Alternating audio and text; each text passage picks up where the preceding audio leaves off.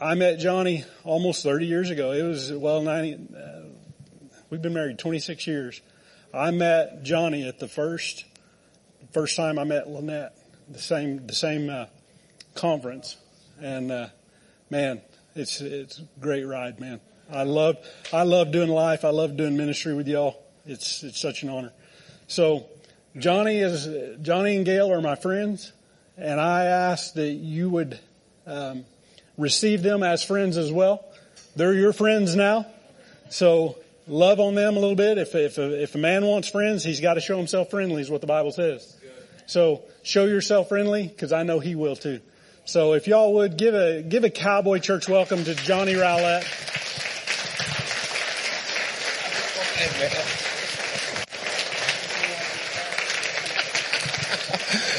Good morning.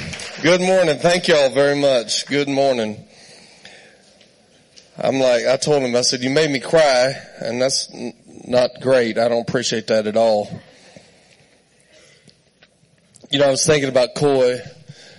He, uh, Coy was in so many, he was a dynamic dude, right? That's, that's the best word I can think of. And another word for him is he was crazy. I, I think sometimes like certifiable, like, like he might have needed some help. I don't know because he was just that crazy. And, uh, one of the things I remember that I was just thinking of all the memories that we had together. I used to fly with him everywhere and he had so many miles on his, on his, you know, air miles and all that that he would fly first class and he would fly me first class. And one day we're flying from the Cow Palace in San Francisco to go to Phoenix, Arizona.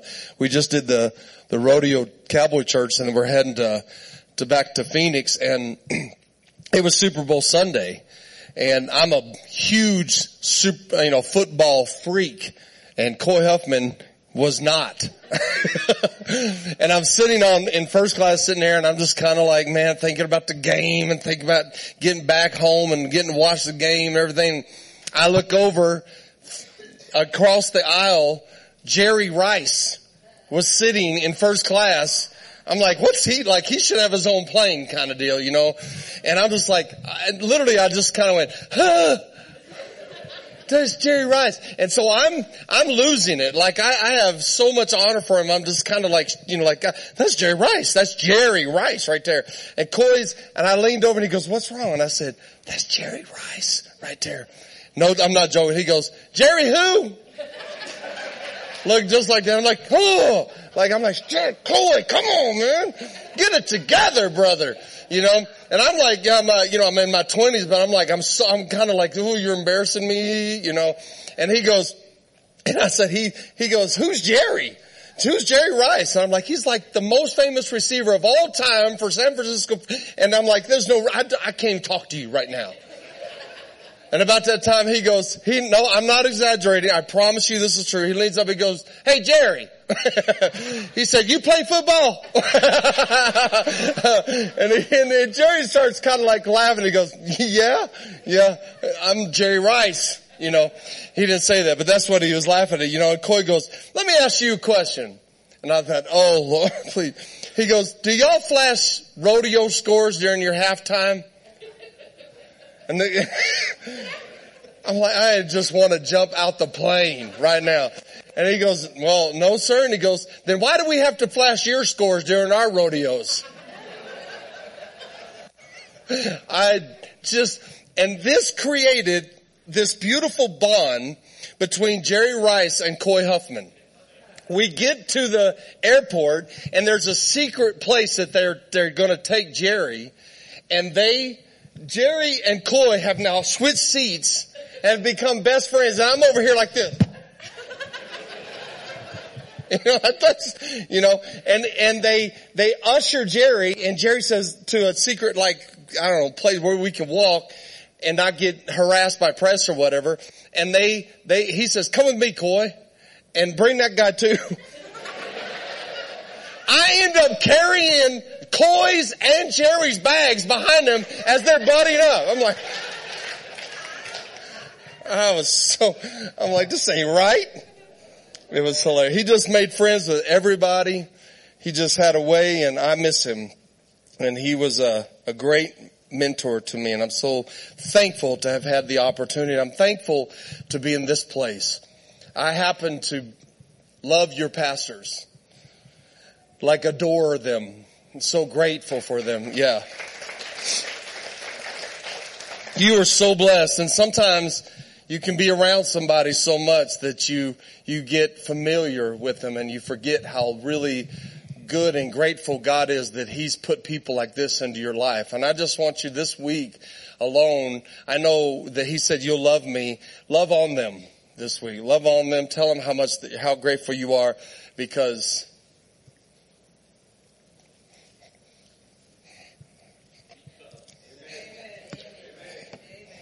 because I was, man, God is good. Come on. you know, I don't know. Uh,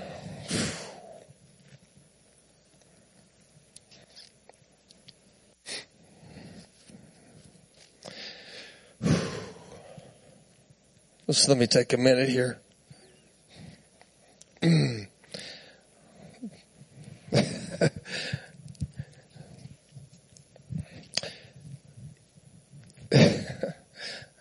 I grew up, I, I really appreciate Coy, you know, and I, I didn't mean for this to be a whole service about Coy, and it's, it's not, it's about Jesus. you know, but Coy really helped break some bondage off of me. I didn't realize it, but I, I was raised in some, some, I had a really good pastor, went to a really good church, but I, I gathered some thoughts and some ideas and some understanding about God somewhere along in the path of my life. They were really bad ideas of God. One of those things for me is I just believed God was angry. I thought he was distant. I thought he was wrathful. And I thought what he really wanted me to do was either get it right or he just wanted me gone.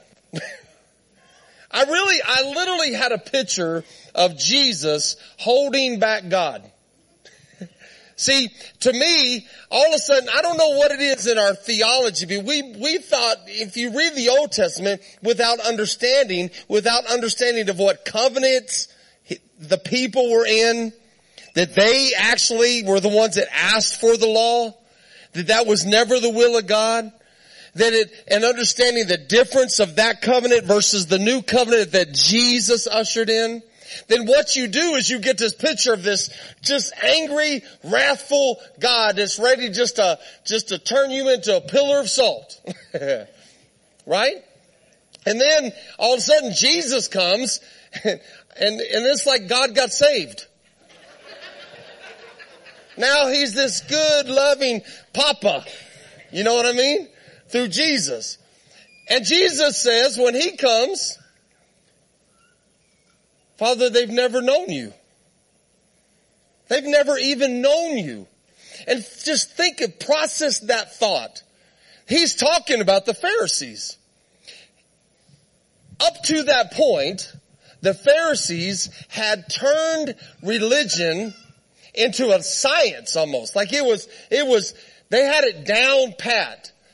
So if knowing God was following rules only, there's never been a people group that had him figured out or knew him better than the Pharisees. If, if, if knowing God was being religious, if knowing God was doing everything right, then they had it figured out and they knew him perfectly. And Jesus comes and says, They've never even known you. What does he mean by that? because the word says that God is the same yesterday, today, and forever. He's never changed. He's always been a loving father. Always. But it took Jesus to take us by the hand and walk us and put our hand back in his hand. Come on. So I was just kind of processing the, I, I think that where my, my disconnect from, from God, I literally saw that Jesus was, that God was ready to just to pounce on me. You know what? I'm done with that kid. He did that again and this again and that again. I'm just ready to take that kid out.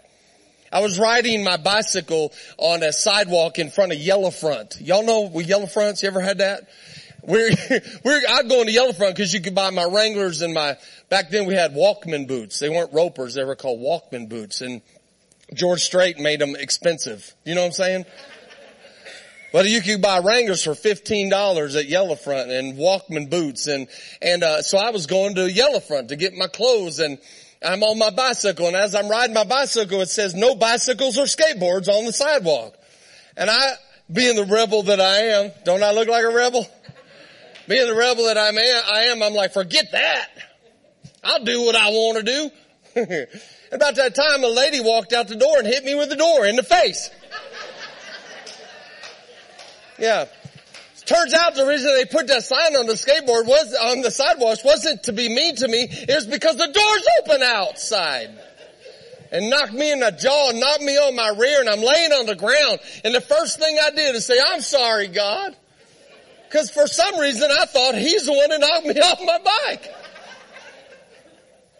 So things like that over and over and over. I'm, I was uh, visiting my grandma in Claude, Texas. And, uh, and I started, you know, I was, you know, 16, 17 years old and the pimple started going away, right? The braces came off. Before the braces, my dad said I looked like I was looking for water. My two teeth just sticking out like that. He said, boy, you can eat corn through a picket fence. He loves me. And I'm, and I'm, you know, uh, and things, I'm starting to look pretty good at 16, 17 years old. I'm visiting my grandma Kale, I mean, my grandma Sue in Claude, Texas, and these two girls kind of hit on me and they, they asked me if I could take them out that night. I'm like, heck yeah, I can. And my dad was so shocked, I think. He was, all, he was, all, he was kind of like, hey, that's awesome. He said, so here, my dad was like a semi-pro drag racer, so he, he had like a real fancy truck that he pulled his race car with. He said, here boy, take the truck. He said, now, the only thing I'm asking is don't go to Amarillo. Amarillo was 26 miles away. And I'm like, okay, yeah, I can do that. I'm so excited, so geeked, right? Get to go pick up the two girls, put in the truck, and we're driving around. Problem is, Claude, Texas is the size of the truck.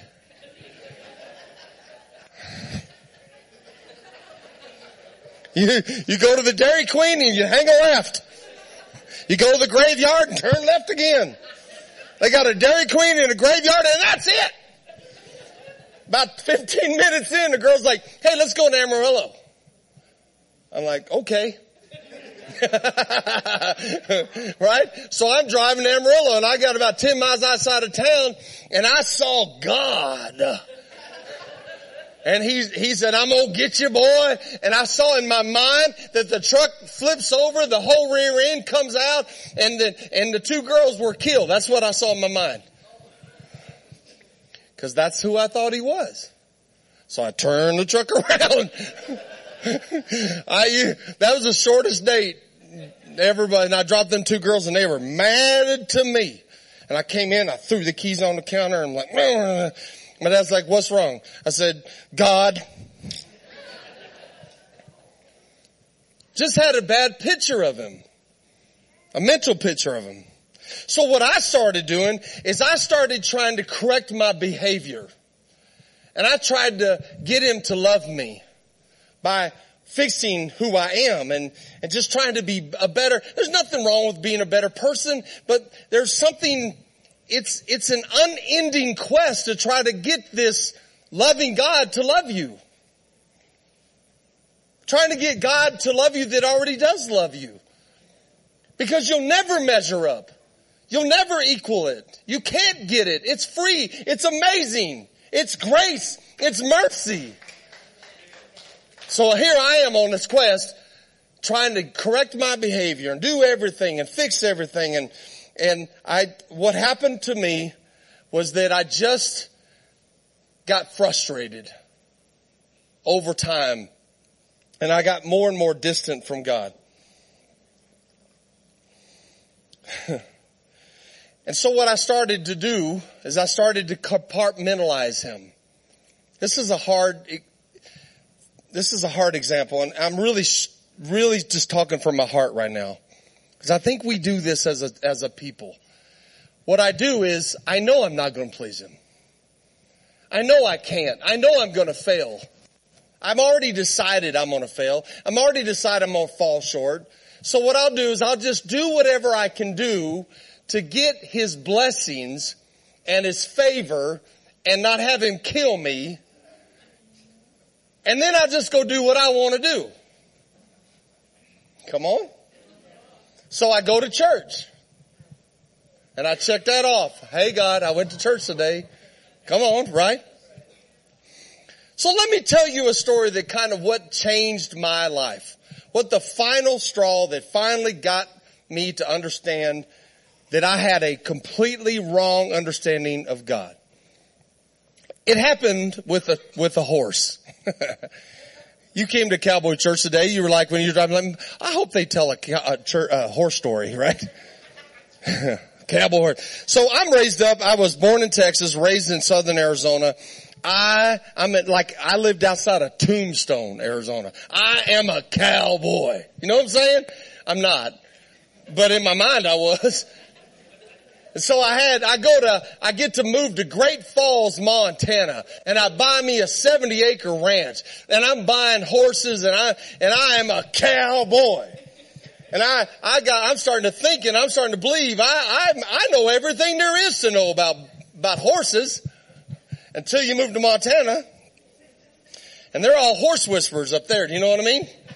They could be, they, hey Johnny, look at that horse. You see the way it's looking at me? I'm like, no. You see it look in the eye? No. You see the way it's moving his foot? No. I don't get any of it. And so it's very humbling. And so here I am in Great Falls and, and I buy this horse. And I found out that this horse I spend way too much money on, I spent all of my savings on this certain horse because she had a certain bloodline that was certain to bring me lots of money. Cause she was going to be a champion horse.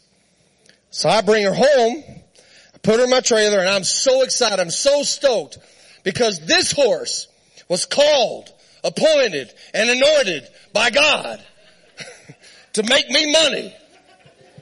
And I get this horse home and I'm so stoked I'm bringing her and I put her in the round pen. And I realized within five minutes of having her in the round pen, nobody told the horse that she was a champion. This became a very frustrating moment for me. Here this horse as I got her in round pen, I'm like, you're a champion. She's like, I just want to go lay down and eat and sleep. You know what I mean? So she was very, we had a very rough relationship. So what she would do is she would put her head out of the, of the round pen, right? And she would put her rear end to me.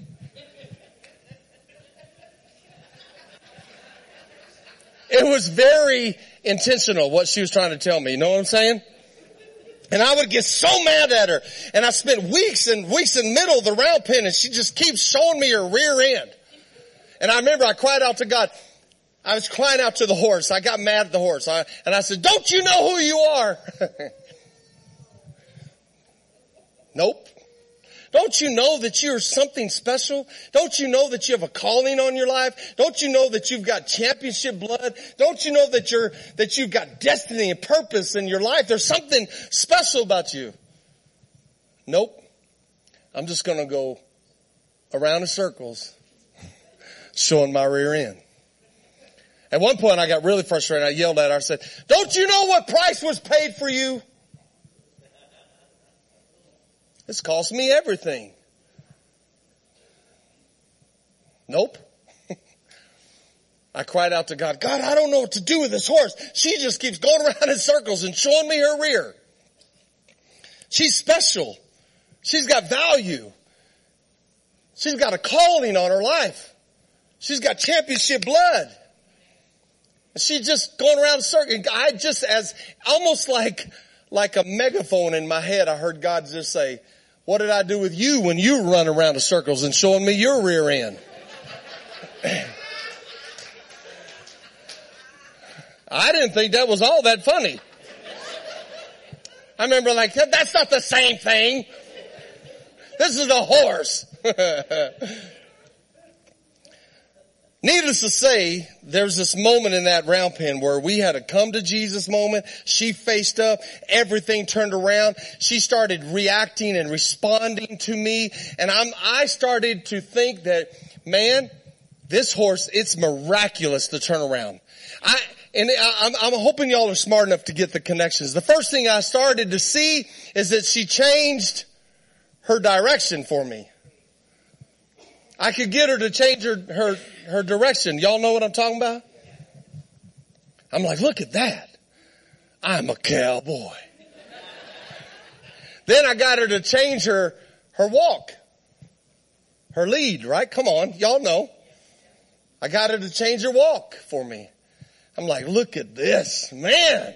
I started bringing over friends and I started, what I would do is every time she would, there, you know, the pressure release thing. And so I would put pressure on her and then I would release her from that and that was reward. And then I would give her reward out of my pocket, a treat, a, a, at the, at the end of training, I would give her something and, and we had this, I thought we had a really great relationship.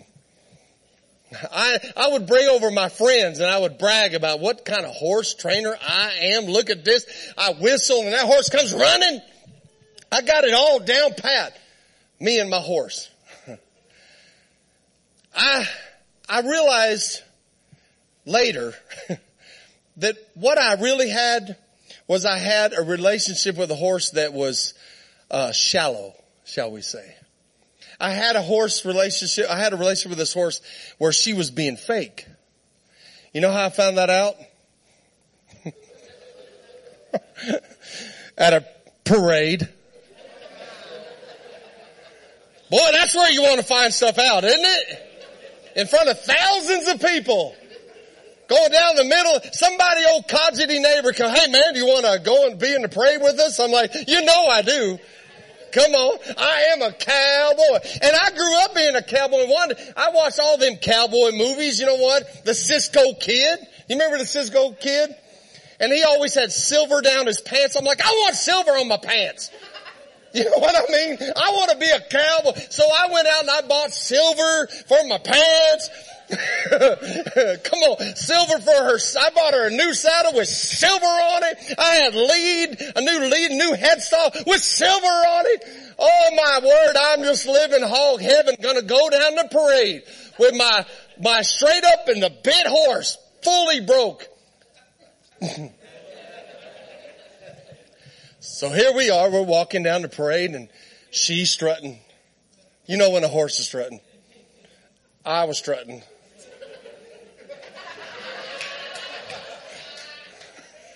I am a cowboy. Look at my horse with all the silver on her and my pants. Everything's going great. About that time in my full arrogance, someone released the clowns. Stupid clowns. I hate clowns. If you're here and you're a clown, I'm sorry. Don't let me see it all of a sudden I'm walking down the middle of the road and all these clowns start showing up. And some of them are walking and some of them are in those stupid little cars and they got stupid little hats and they got horns and they're beeping and honk honk and beep beep and honk honk and water coming out of the shirts and they're just complete chaos. And my horse is like, hey, and you ever had a horse start freaking out on you and you're like, you know, doing, oh come on. She, she started sidestepping. I'm like, oh, Come on. And I, here's what, here was me. I was like, come on, come on. you know me. Come on, you gotta trust me. Everything's just listen to me, focus on me. And I look over at her ears. She ain't focused on me at all. She's focused on the stupid clowns. Just all the clowns and their chaos going clowns everywhere. And I'm like, somebody get these clowns and they're going in and out. I'm like, who's letting these clowns out, right? And my horse is like, hey, hey. And I'm like trying to talk to her, focus on me. Listen to my voice. You know the voice of the master, don't you? You're not going to let this distraction of circumstance distract you, right? You know me. You trust me, right? Nope. Wrong. The final straw was this clown comes running up and takes a bag. Oh, this is horrible. It's horrible. Takes a bag of candy and throws it on the street and six billion kids run out of the street. And my horse said, that's all I can take. I can't take no more. And that horse reared up in the middle of the boulevard. And when she came down, she broke in two and bucked me six million feet in the air. Or three, I can't remember. And when she did, I fell and I hit my back on the ground and knocked all the air out of me. I'm laying on the middle of the boulevard.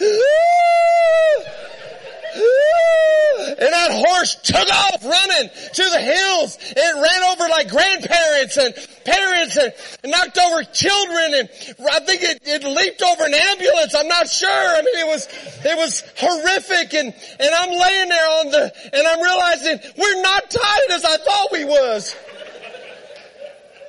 Things are not as good as I was hoping. I thought we were better than this. I thought you trusted me. I thought you knew me. And I started to hate this horse and all of a sudden I fully understood how God felt. And I said, you know, you think, you think that I would sit up and say, when I could catch my breath, somebody get my horse. But I was so angry. I sat up and I said, somebody shoot that horse! All the money and time and effort and energy, you're gonna buck me off with the first cloud that shows up. I get that horse. Somebody caught, I don't know how the horse got home because I didn't care. got in my trailer, got her home, didn't talk to me and that horse didn't talk for a couple days at least. And what I did is I realized that she was being fake with me so what I did is I went and hired a real cowboy. Cause I, I, thought I knew everything. I was wrong. And all of a sudden the, the real cowboy starts working with this horse and, and what she, what he was doing was digging deep with this horse. And he said, here's, here's the problem that you have, Johnny. Come on, you gotta listen right here. What that horse was doing is she was seeking your hand and not your heart. She wasn't submitted to you. She was getting, going after what you could give her. You know what I realized? It's like she, she wanted the treats. She wanted the, the release. You know what, you know what I really believe more than anything that she wanted? She was willing to come in the round pen and do the gymnastics, do the religion. Come on, y'all connecting the dots? She was willing to come do all that. But in the end, what she really wanted was me to leave her alone. So that she could just go back to doing what she wanted to do.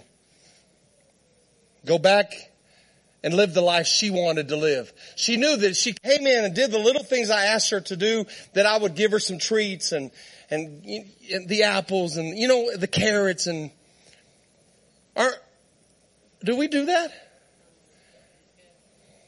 We're after his blessings and favor. What we can get from him. How about this? A lot of times I find that we're after, oh man, you know what I think is one of the most damaging things we ever did as a, as a, as a religion or as a Christianity is we made being a Christian about going to heaven. This is, I know it upsets y'all, but let me just say something. That's not why Jesus died. Jesus didn't just die so that you could just live here a few years, do good, and then someday get to go to heaven. Heaven is real. And if you were to die today, to be absent from your bodies, to be present with the Father, I, I'm not doing any damage to heaven, but that's not why He created me. He created me, He put His breath in my body. He created me with purpose and vision and destiny and calling and anointing to create, to have a mission. I'm here on the earth on purpose. God created me. How many of y'all believe there is a God? How, if you believe there's a God, do you believe He created you? If you believe there's a God and you believe He created you, how many of you believe He did it on purpose? if you believe there's a God and you believe He created you and you believe He did it on purpose, why? Just to do what you want to do? Just to, come on, live some meager existence and do good and come in the round pen and do all the little religious gymnastics and then some, someday actually get to go be with him in heaven. Is that what this is about? Is that what this life is really about? Or is this about yielding myself to the call and the purpose and the reason that he put my feet on this ground? That I'm destined and purposed and anointed by God to be here. What I find is that if you are here, I was listening to a scientist and he said that the chromosomes in your body prove that there, there could be on this earth literally multi-trillions of human beings on this earth. The fact that we've only seen about 50 billion people ever live on this earth shows that you are a walking miracle. That if you get to live on this earth and you get to watch a sunrise and a sunset and see the love of a baby and a grandbaby and hold your wife or your husband, you're taking place in the greatest miracle of all. That God chose you, pulled you out of the cosmos, pulled you out on intentionally and purpose. Even in the race from your father to your mother, you won that race too.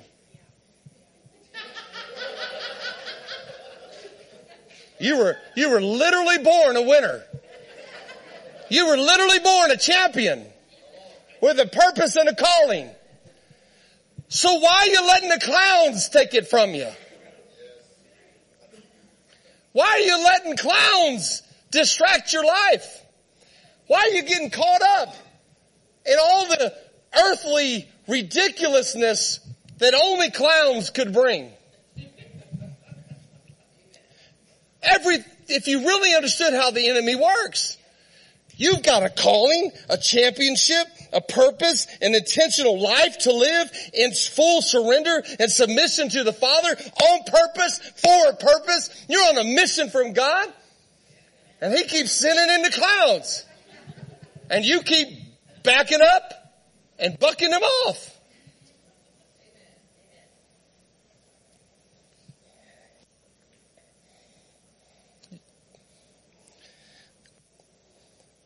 Trying to live this life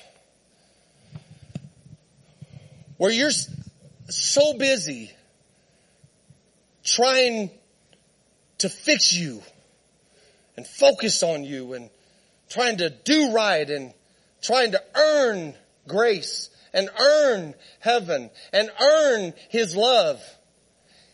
He so loved you that he dealt with that so quickly and so fast that the moment that you were born again, he redeemed you.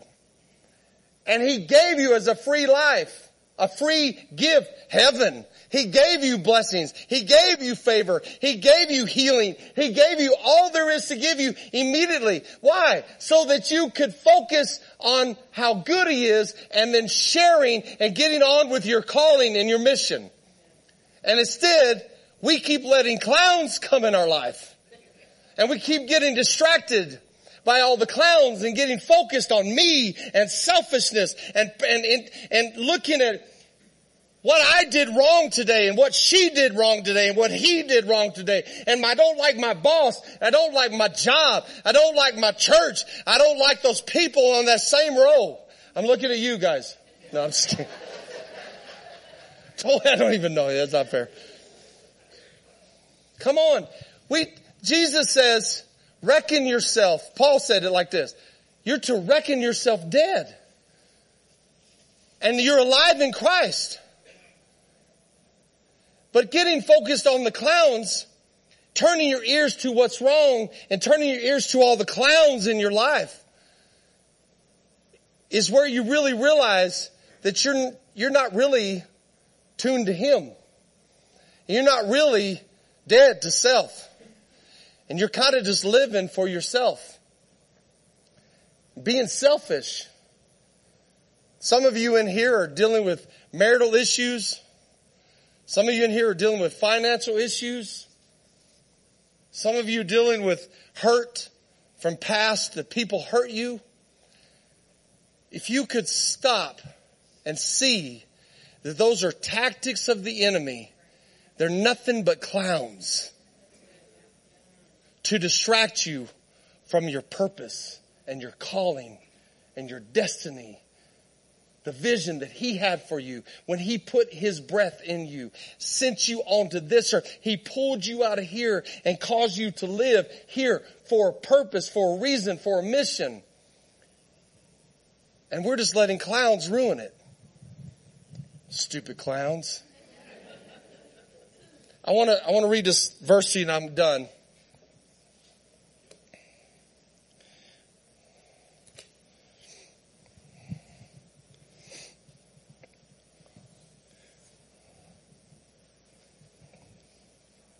I was the kind of kid that was so focused on me, I hated myself. And I hated because I just, all I was, all I ever seemed to do was just keep on. I could never do right. And I just was always messing up. And I was so terrified of this God that I would literally write all my sins down on paper at night and ask him to forgive me. And I just worked so hard not to forget one sin just in case I would die that night and go to hell. That's a clown. That's bad theology. And the, I could just hear the father just comforting me and saying, don't, don't look at that. Look at me. Turn your ears to me. Stop focusing on the clown. Hear my voice. Be at peace. Be at rest.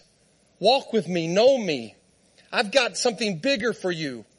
We've got a, we got something to do together. I was watching um, the San Antonio Rodeo. I'm done. I just want to read this scripture to you and just, I just want to tell this story. Don't, hey, I'm not a clown. It was the breakaway roping last day, championship day, San Antonio Rodeo. This girl, she's the last roper. It's breakaway, which means as she's tied on. And as she hits the calf and the calf hits the end of the rope, it'll break the rope off and that's when the time stops. And the time to beat was three seconds. And I'm like, this girl got no chance. This, I, I would be defeated right? I'd be thinking, I'd be focused on the clowns right there. Come on, y'all don't even know. All of a sudden, what I notice is that what the horses are trained to do is they come out of the chute and when she throws that rope, the horses will kind of sit down. It's like almost like a jump stop. Sit down and stop and make that rope pop quicker. That's trained. That's training. That's good. But this last horse, that calf came out of the chute and that girl threw her loop, caught that calf. And as that horse was in the process of sitting down and stopping, he took his neck, his head, and pushed against the rope. I'm like, you can't train that. And that girl got a 2.9 second. I got tears in my eyes because somewhere along the line, that horse didn't see himself as just trying to get the master to love him. Somewhere along the line, the, the horse walked into its identity and said, we're on the same team. We're teammates. What can I do? What can I do, Father? I'm going to stop focusing on what's wrong with me. I'm going to focus on what's right with you. What can I do to be a part of the team? In the middle of the air, the horse whipped its head against that rope and snapped that rope faster. I started tearing up. I'm like, Father, what can I do? I'm so distracted by clowns. I should be thinking of ideas of what I can do, but I'm lost by the clowns. this verse right here hit me. Titus chapter 3 verse 8. This is the faithful saying. And these things I want to say to you, I want, these things I want you to affirm constantly that those who have believed in God should be careful to maintain good works. I want to stop for a second. What we have been taught our whole life and can end up being a clown is that we end up focusing on trying to be good works. And the reasoning is the whole thing. I'm doing good works so that I can get favor from him. So I can get what's in his hand, in his pocket. If I, if I can do good works, then he'll love me more. If I can do good works, then he'll give me more favor. If I can do good works, then he'll be, he'll bring peace to my life and, and hope to my life and rest to my, if I, if I can do this, then he'll do that. And that's a clown. That's clown theology. The real reason that you're to do good works is not be, not to get him to love you, it's to live in the gratefulness that he did love you so much that he sent his only son to forgive you and heal you and give you his righteousness and give you an abundant life so that you can live for him and be on his team. And the reasoning that we do good works changes to this. These are good and profitable to men.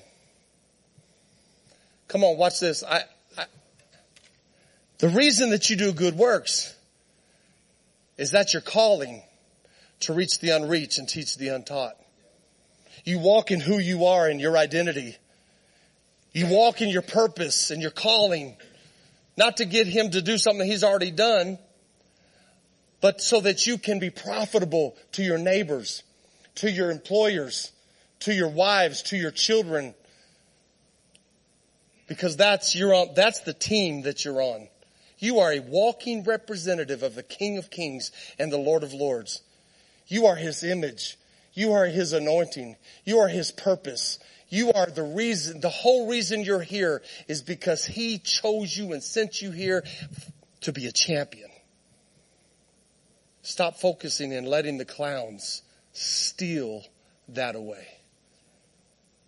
Get back on the mission. Get back on the calling. And every, when them clowns come, and they do, you'll see a clown this, probably today. When you're driving, there'll be a clown cut you off. You're like, stupid clowns! Then all of a sudden you want to bring out some sign language. Because you're bucking him off and running for the hills.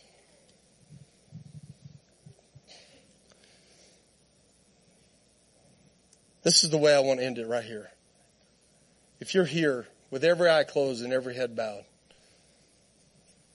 And as you're listening to this message and you're thinking, man, I, I have allowed the clowns to run rapid in my life. I have lost my focus. Paul says it like this, it's no longer I that live, but Christ that lives in me. And that Christ lives in me, He's living through me so that I could shine. You've been called by God to wake up. God, God woke you up this morning by His mercy. And there's only one thing that you've been called to do by God when He favored you by waking you up and giving you the mercy to wake you up. And that was to shine. To shine for Him. But we've allowed the clowns to steal our joy. We've allowed the clowns to steal our peace. We've allowed the clowns to steal our reasoning, to steal our hope. And we're just walking around distracted by clowns. And as you're sitting here this morning and you're thinking, every one of you are thinking about certain clowns that you've allowed to distract you in your life right now. There's literally thousands of potential clowns.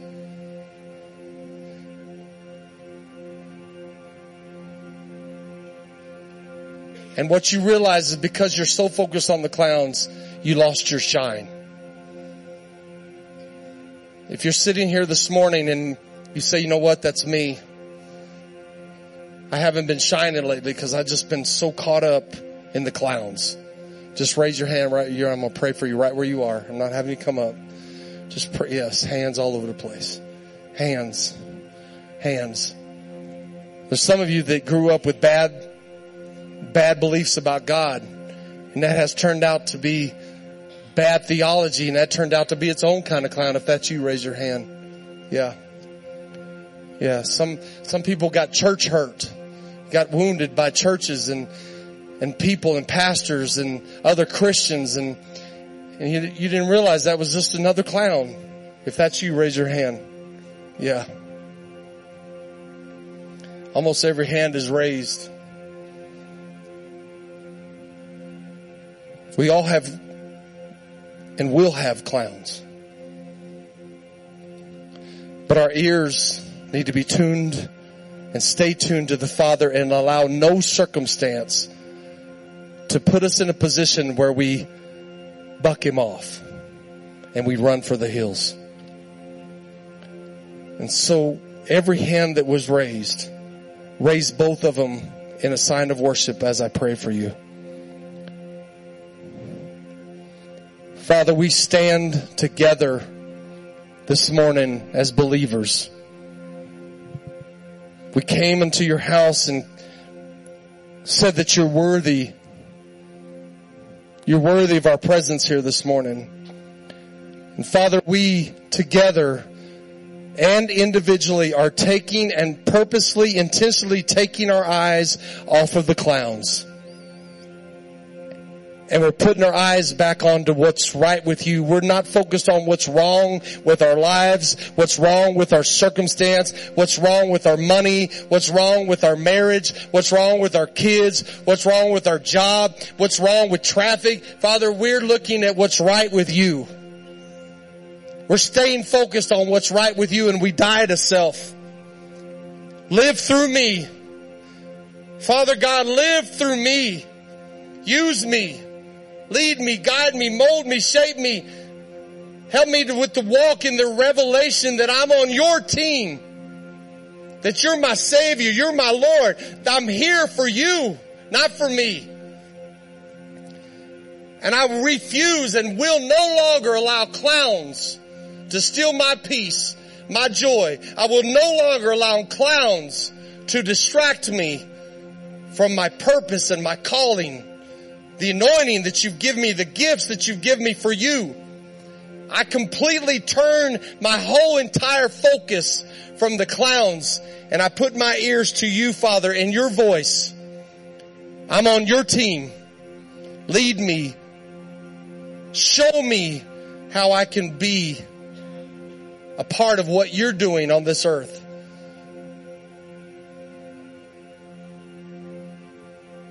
I submit.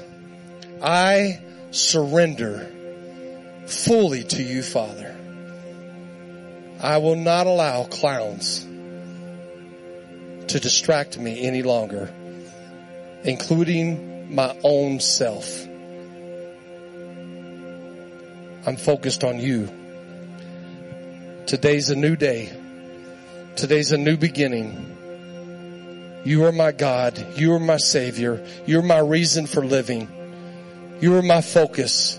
You are my dreams. You are my hope. You're my vision. You're the one that gave me the breath. You're the one that gave me the gifts. As I leave here today, I say with my mouth, live through me. Teach me to shine in the name above every other name, Jesus. Amen. Amen. God bless y'all.